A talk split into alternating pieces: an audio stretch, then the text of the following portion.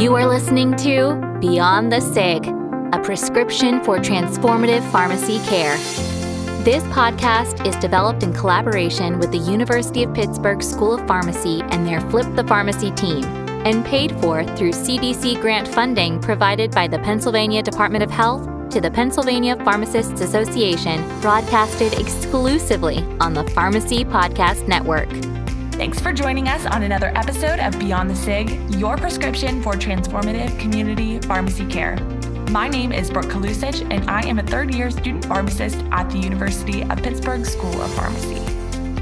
Today, I am joined by Melissa McGivney, PharmD. Dr. McGivney has been spearheading community pharmacy practice transformation efforts throughout her entire career as a pharmacist. She serves as a founding member of the Pennsylvania Pharmacist Care Network, PPCN, and has led the development of the Academia CPESN Transformation Pharmacy Collaborative, or ACT. She is Associate Dean for Community Partnerships and Professor of Pharmacy and Therapeutics at the University of Pittsburgh School of Pharmacy, where she directs the Pitt Pharmacy Community Leadership and Innovation in Practice, or CLIP Center.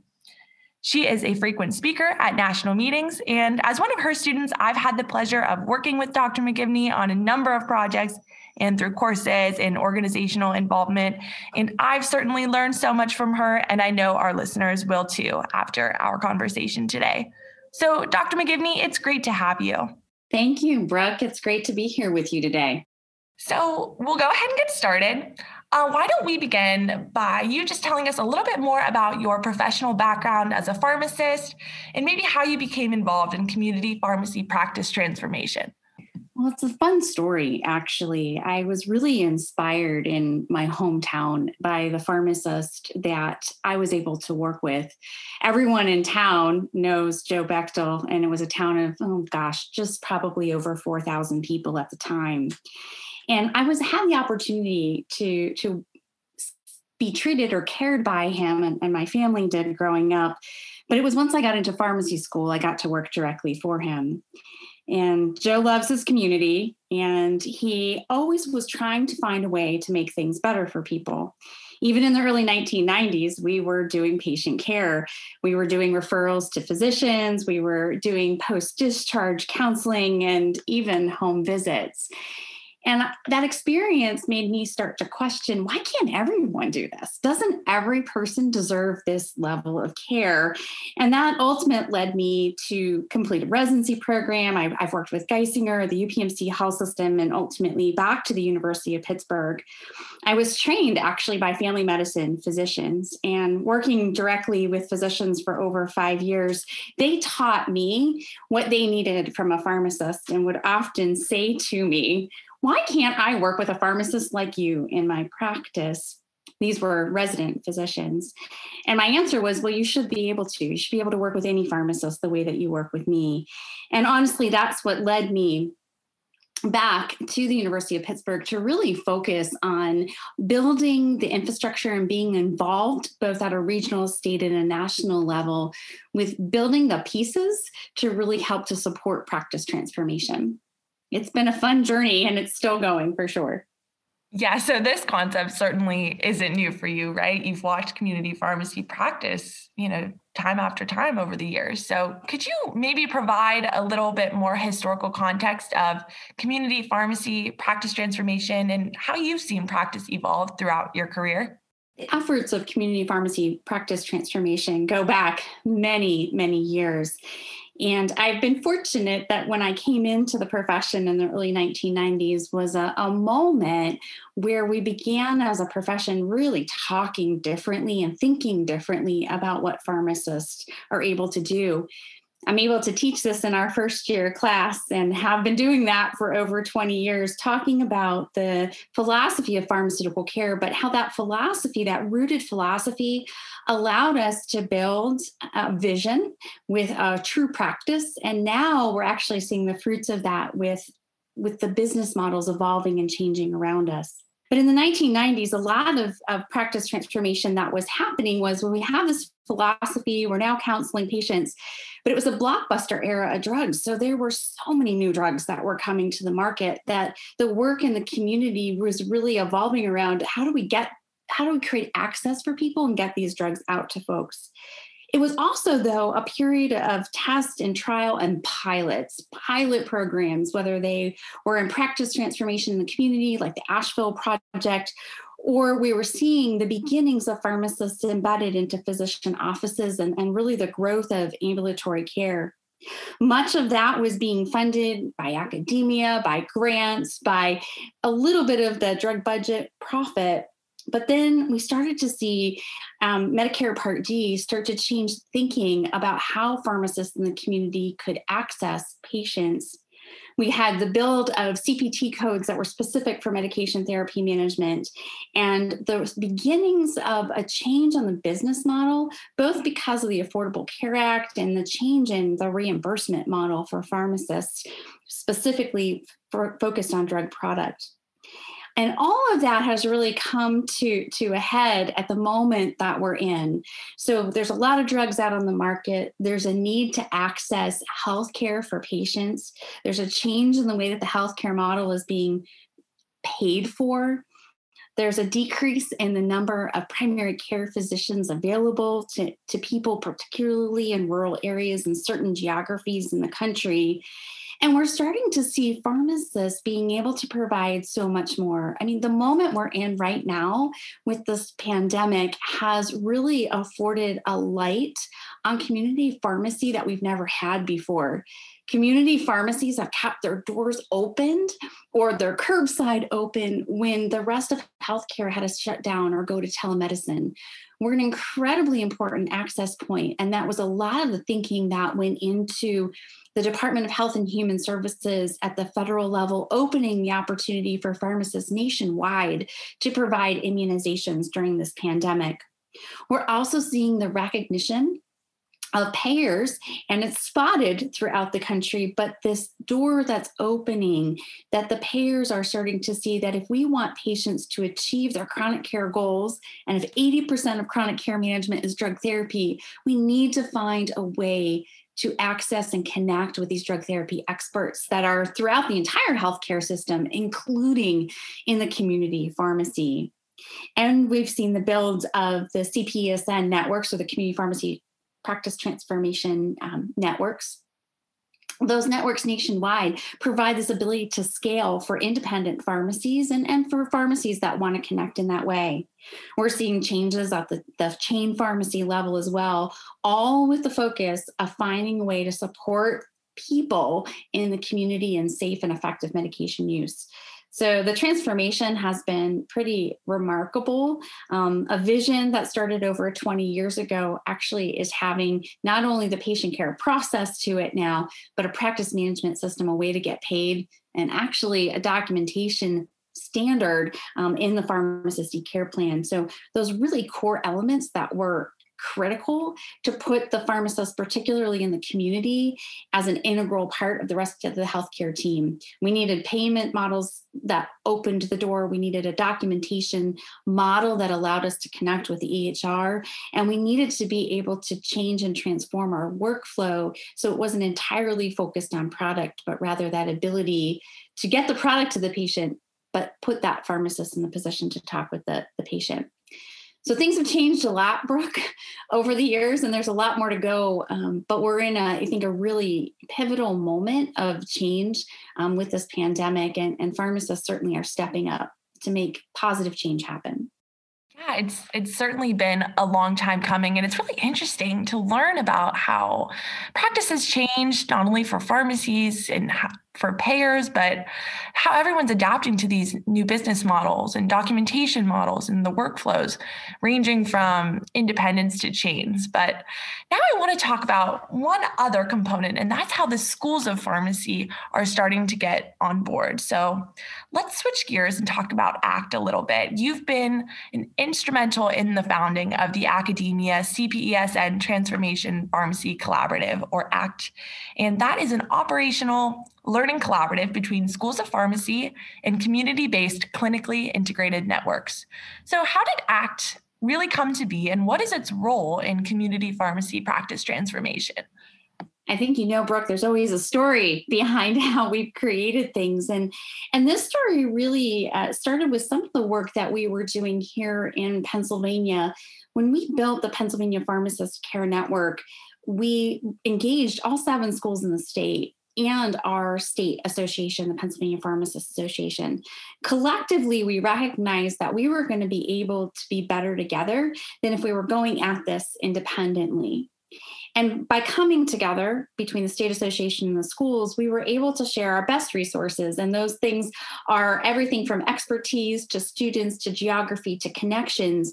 But we began first with a training, and then that training then led to getting pharmacists on board, and then that led to an infrastructure that ultimately led us to the network we have today with the payer contract. As we were building this, we began to work with CPESN USA, and we started to get questions from folks across the country saying, Well, how are you doing this with the schools? How are the schools working together? And we had an ask from CPSN USA to try to uncover what how other schools nationwide could be connected in such a way that they also could support regional practice transformation from where they're at. So, like any good faculty, I needed to listen first. I needed a bit more data. And so, we were very fortunate that both the American Association of Colleges of Pharmacy and NCPA, or the National Community Pharmacists Association, both allowed us to utilize time at their respective meetings in the summer of 2018 to do listening sessions with faculty and with pharmacist owners who also serve as preceptors we wanted to hear from all of them what they would want if if we were bringing together colleges and schools of pharmacy from throughout the country. And what became loud and clear was this need for faculty who are doing practice transformation to connect with one another, that the owners who are also preceptors and alumni wanted to make sure that the leadership of the school was aware of these efforts. They wanted to be able to contribute to the curriculum through the business models. And importantly, they wanted to make sure that students could see community pharmacy is an incredible career opportunity and also bring all their learning out to these sites while they were there.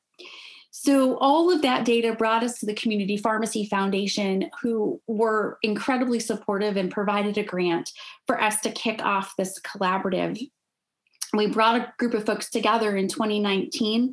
We had 14 luminaries or 14 pharmacist owners with 14 faculty from 14 different states to develop what this collaborative looks like. You can take a look at our website, actforpharmacy.com, and you can find out um, our blueprint of how we're all working together. But the main principles are that we wanted to unite folks mobilize folks and be able to amplify the efforts of practice transformation. So during the, the very first year of Uniting, we did weekly webinars, we are bi-weekly webinars we were able to do a national day of service for colleges throughout the country and also uh, begin to collect patient cases of really interesting patient encounters that were happening and mapping those to the billing and coding structure that exists um, in the community. To date, we have 89 colleges and schools of pharmacy as a part of the collaborative with over 260 faculty. And we're just about to kick off our very first remote national workshop, uh, November 11th through the 13th, which will have a special session for CEO deans, for experiential learning directors, and for faculty and preceptors from throughout the country. Our goal is to bring high energy and examples nationwide so that schools have some inspiration and ideas and networking to share within their curriculum and importantly, find avenues that they might be even more fully able to connect and practice transformation efforts in their local and regional communities. So it's been a lot of fun, and um, there's an incredible group of faculty and luminaries who are leading this effort. All of all of them are on the the Act for Pharmacy website, and their vision for this has just really helped to drive the energy and the excitement that we hope will will really fully engage academia in these practice transformation efforts. Wow, that's great. That's great. So we've we've got the pharmacies on track now, and now we've got the schools of pharmacy moving in the same direction. Uh, but my next question for you is at the end of all this, what does community pharmacy practice look like in the future? Like, what's the end goal here? I wish I had a crystal ball. Um, and I don't know that there's an I don't know that there's an end. I think it's really about a, a continual evolution to ensure that the pharmacists that that find themselves in the community are are placed to work at the top of their license to provide the care in their communities in the way that it's needed it's really clear that the future of pharmacy practice in the community involves a level of direct patient care that might be in person, that might be telephonically, that might be uh, via video. But it's clear that people need better connected care with regard to their medications. It's also about access. For years, pharmacy buildings, pharmacies in the community have been places where anyone can walk in, regardless of their insurance, and get advice and help and at times like this, particularly in the pandemic, that hasn't been more evident that that's a need that we fulfill in the community. It's also an important access point that we're finding for individuals who may have been lost to care and also individuals that are having a hard time navigating the healthcare system. So the future involves us providing advanced patient care and continuing to do so doing it in a coordinated and connected way, which includes electronic documentation and dialogue electronically, maintaining an access point, a healthy access point for patients, and making sure that the data that we're, we're collecting, there's an incredible rich data set in a community pharmacy, even in the dispensing database that's so untapped. We can find trends as to what's going on in a particular community from a public health standpoint there are trends that are happening from a prescribing standpoint there are trends that are that you can see from a compliance non-compliance standpoint and a quality standpoint as well as we get more robust in our documentation, we're going to need to utilize that data to drive not only decisions, but the type of care that's provided in a particular community. The needs are evident as you begin to look at the data. And lastly, community pharmacies are going to become a more integral part of the primary care model in the United States.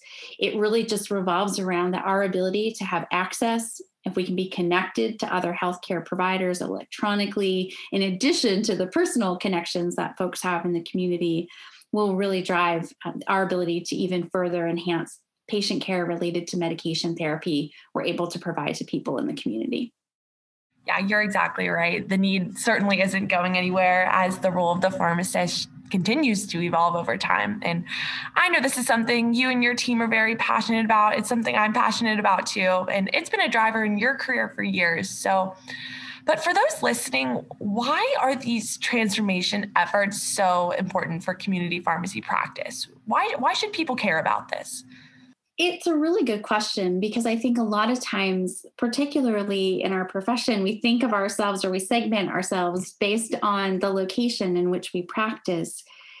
The community is a place where we all live, it's where we work, it's where people that we care about are, and it's also how the public sees our profession. So, one of the reasons that we all have to pay a bit of attention is it's where we get our care, but it's how the world sees us as the opportunities continue to unfold and open up in the community, they're going to reflect on greater opportunities for pharmacists everywhere. Because the people that are responsible to write law, whether it's the legislators or their staffers, they interact with pharmacists in the community when they need it too.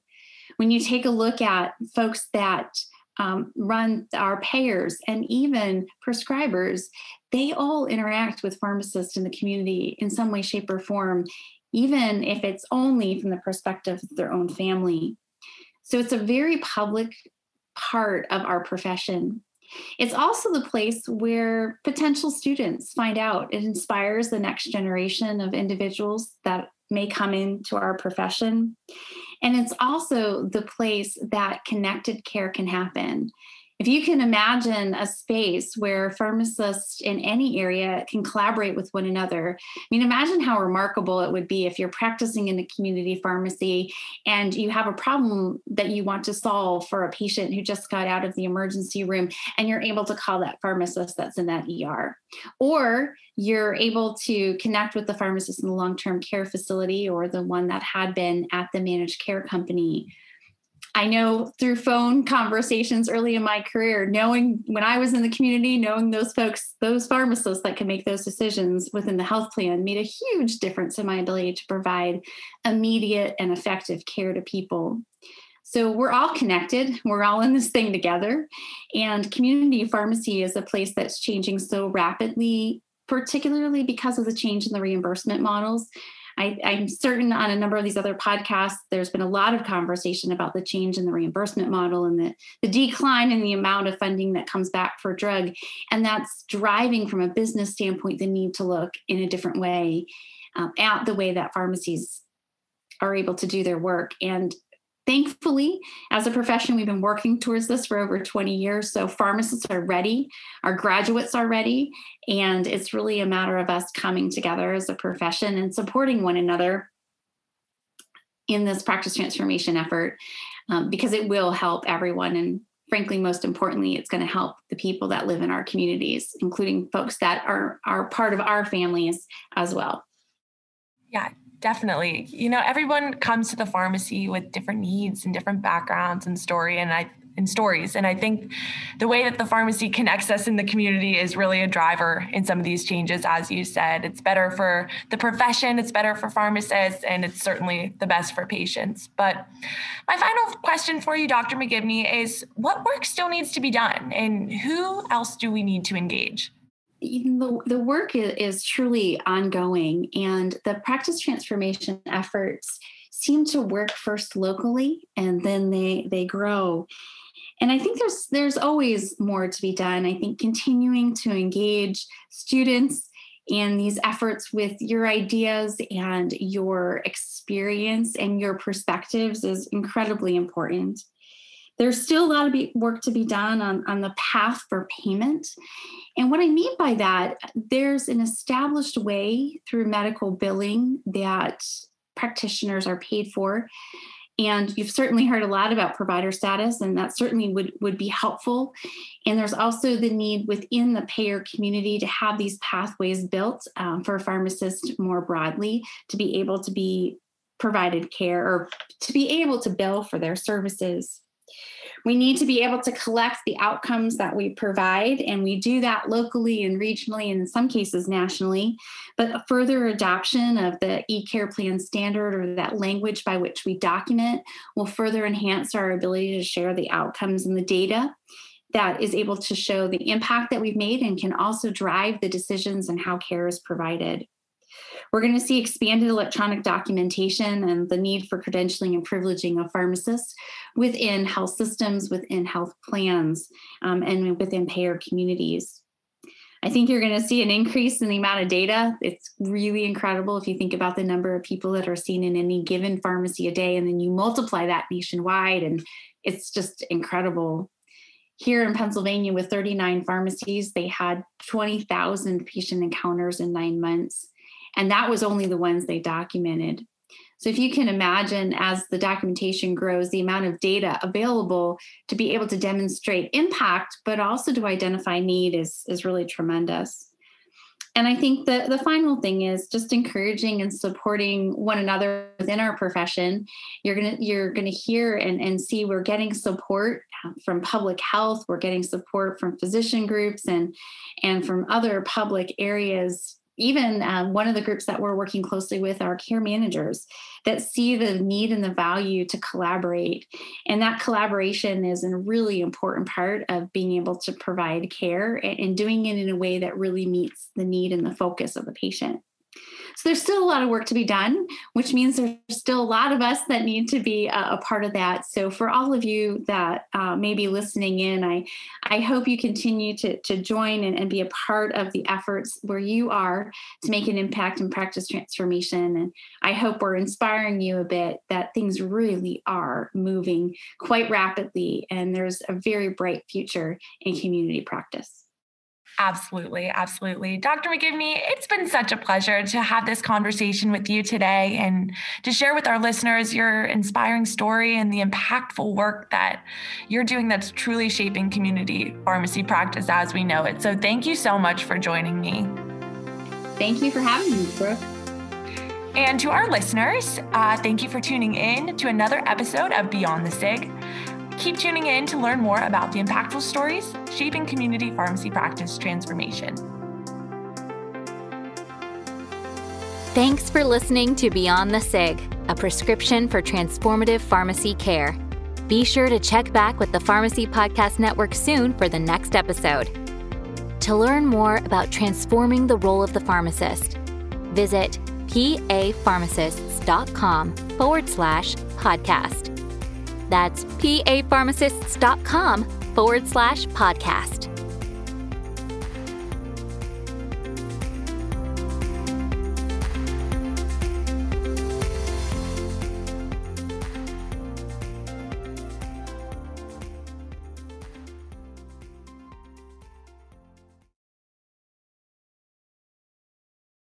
This podcast is a part of the C Suite Radio Network.